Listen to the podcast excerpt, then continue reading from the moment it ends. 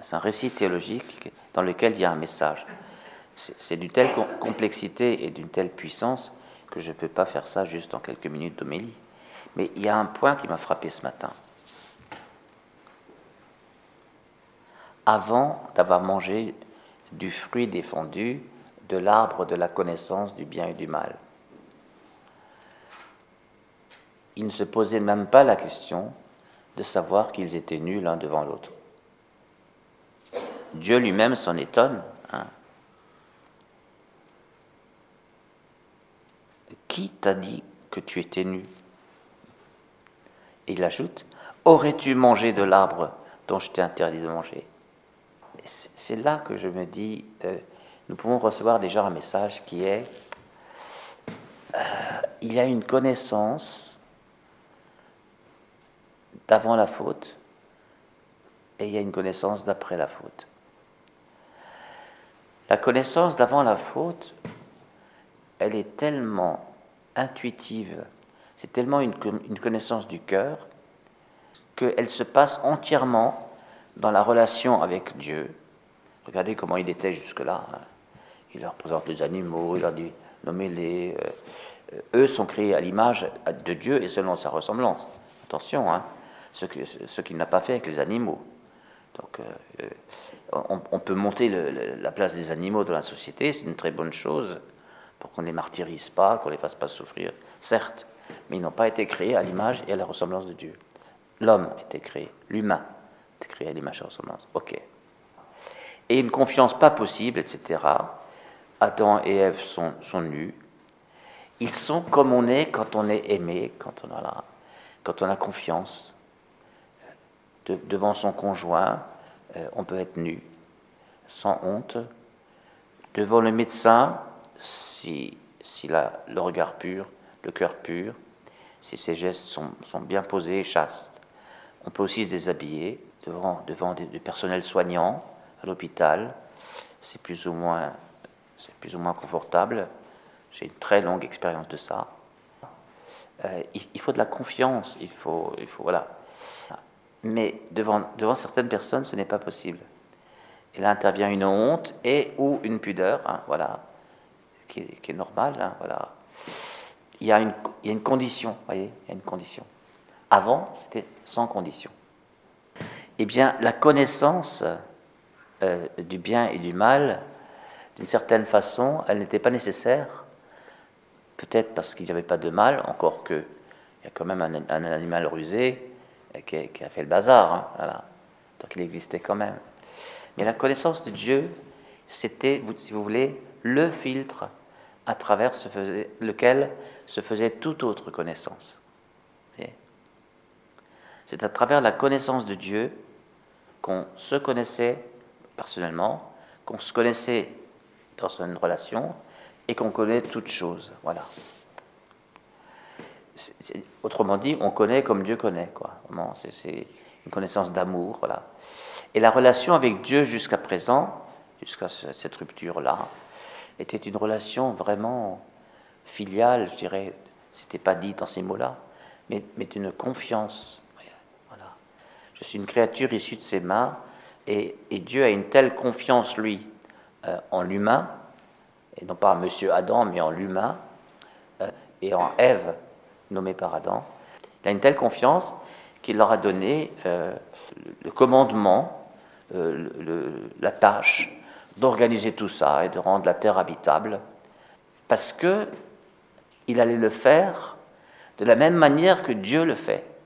Voyez, Adam est à l'image de Dieu selon sa ressemblance, donc il ne va pas martyriser la terre parce que Dieu ne le martyrise pas. Il ne va pas exploiter les animaux tout ce qu'on fait aujourd'hui. Hein, voilà.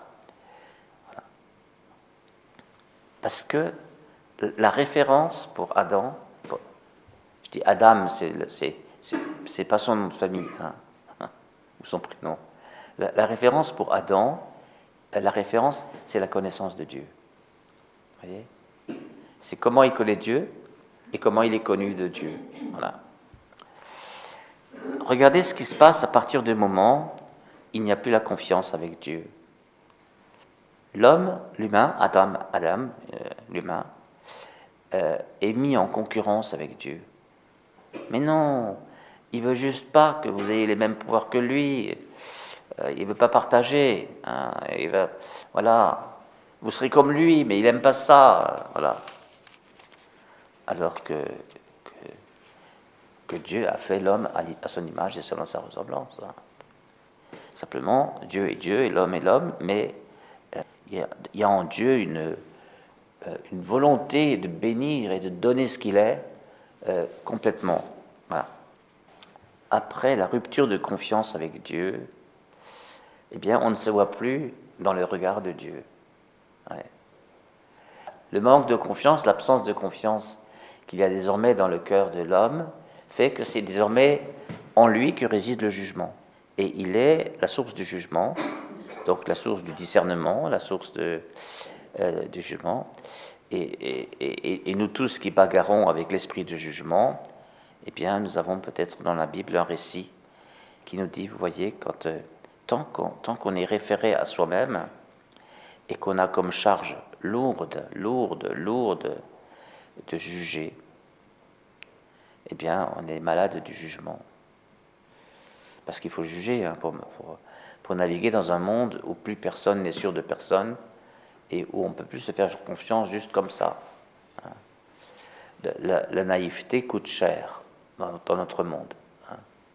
Ceux qui arrivent avec la fleur au fusil, euh, euh, ils, sont mangés dans pas longtemps. Voilà. Donc il faut, discerner, il faut juger. Et là, on se met à juger tout le monde. On monte dans le tram, euh, deux minutes après, on a déjà jugé toute, la population du tram. Il suffit d'un regard, etc. Ah, celle-ci, ah, celui-ci, ah, ah, ça c'est un loupard du Neuf, euh, ça c'est une, une, Rome, ça c'est une. etc. On a, on a, exactement comme, comme Simon le pharisien. Hein. c'est une pécheresse, il ne voit pas que c'est une pécheresse. Et ce jugement nous catégorise et nous place, etc. C'est épouvantable. C'est absolument pas le climat du paradis, c'est-à-dire de, ce jardin d'Éden euh, dans lequel a été placé l'homme. Donc nous souffrons de ça, voyez. Et donc nous prenons davantage conscience euh, qu'il faudrait pouvoir rendre à Dieu ce qui appartient à Dieu.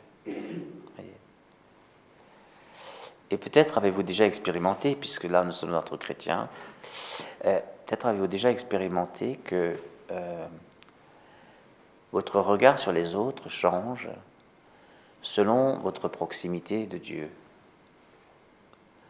Quand vous êtes dans un moment de grâce, je ne sais pas, vous venez de faire les 30 jours de, Saint Ignace, vous venez de faire euh, une bonne retraite sur Saint Jean, puis Jacob, ou, charismatique, ou vous avez une, voilà, un parcours, euh, bien, simplement la grâce, hein, elle, vient comme ça. Eh bien, vous, vous regardez les autres, y compris ceux qu'on désigne par les pécheresses, les publicains, etc., les pécheurs publics, publicains. Euh, vous les regardez, vous avez même de, l'amour pour eux. Voilà. Vous avez de la tendresse. Vous, regardez des gens miséreux, misérables, et, même qui cherchent à vous, à vous tromper euh, pour vous extorquer quelques euros vous les regardez avec, bienveillance. Euh, et pourtant, ce sont les mêmes situations, mais votre jugement a changé, puisque, comme dit Saint Paul, moi, je ne juge personne et je ne me juge pas moi-même, parce que mon juge, c'est le Seigneur. Et c'est là que Jésus-Christ, Jésus-Christ nous rouvre le chemin, nous redonne accès au Père, en disant, je suis le chemin, je suis le chemin. En, acceptant Jésus, en adhérant à Jésus, nous entrons dans le seul médiateur entre Dieu et les hommes, c'est Jésus-Christ. Voilà. Il, est, l'obéissance parfaite au Père, il est la confiance totale au Père. Qui me voit, voit le Père. Il nous, Jésus nous redonne notre Dieu comme un Père et un Père bon. Pourquoi m'appelles-tu bon? Dieu seul est bon, dit-il. Voyez? Voilà, un père qui veut la vie, un, père qui guérit, un père qui sauve, un père qui a compassion. Hein. Jésus nous donne tout ça. Hein. Qui me voit voit le Père. Regardez comment est Dieu en regardant Jésus dans les quatre évangiles et dans ce qu'on dit de lui ensuite dans, dans les épîtres de Paul et autres. Ah, c'est bouleversant. Donc c'est Jésus qui nous rouvre ça. Et quand en Jésus, nous avons de nouveau accès au cœur du Père, et que, nous nous laissons regarder par lui,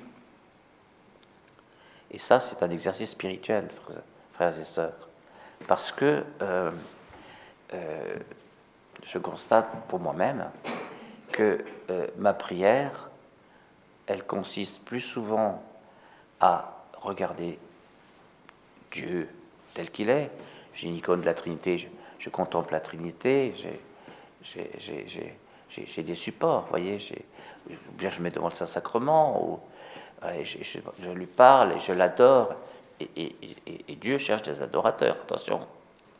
Mais alors, sur par exemple trois quarts d'heure, je passe combien de temps à me laisser regarder par lui?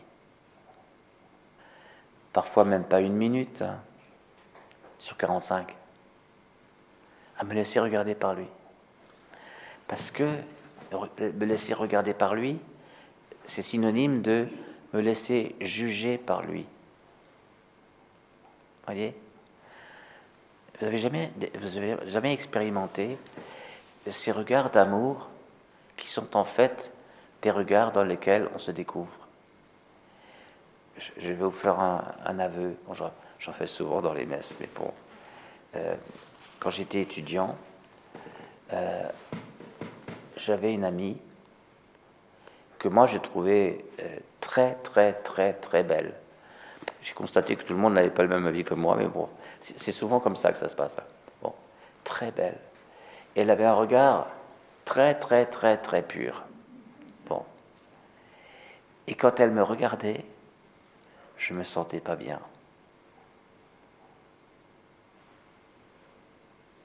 Je me sentais pas bien. J'étais pas assez pur pour soutenir son regard. Et en elle, aucun jugement, pas une trace, rien du tout. Je disais même, si seulement elle savait tout ce, tout ce que je pense en ce moment, de moi, enfin, bien, de moi, depuis qu'elle me regarde, mais avant qu'elle me regarde, je pensais déjà quelque chose. Bon. Et tout ça est comme révélé par le regard, par le regard d'amour. Ainsi est Dieu. Voyez, son regard nous juge au sens de, il nous permet de nous évaluer nous-mêmes tellement il nous aime. Et c'est vrai que c'est dans son regard, dans le regard de cette femme, que je voyais ma faute en fait.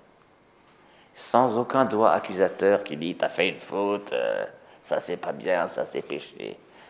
Rien, rien, rien.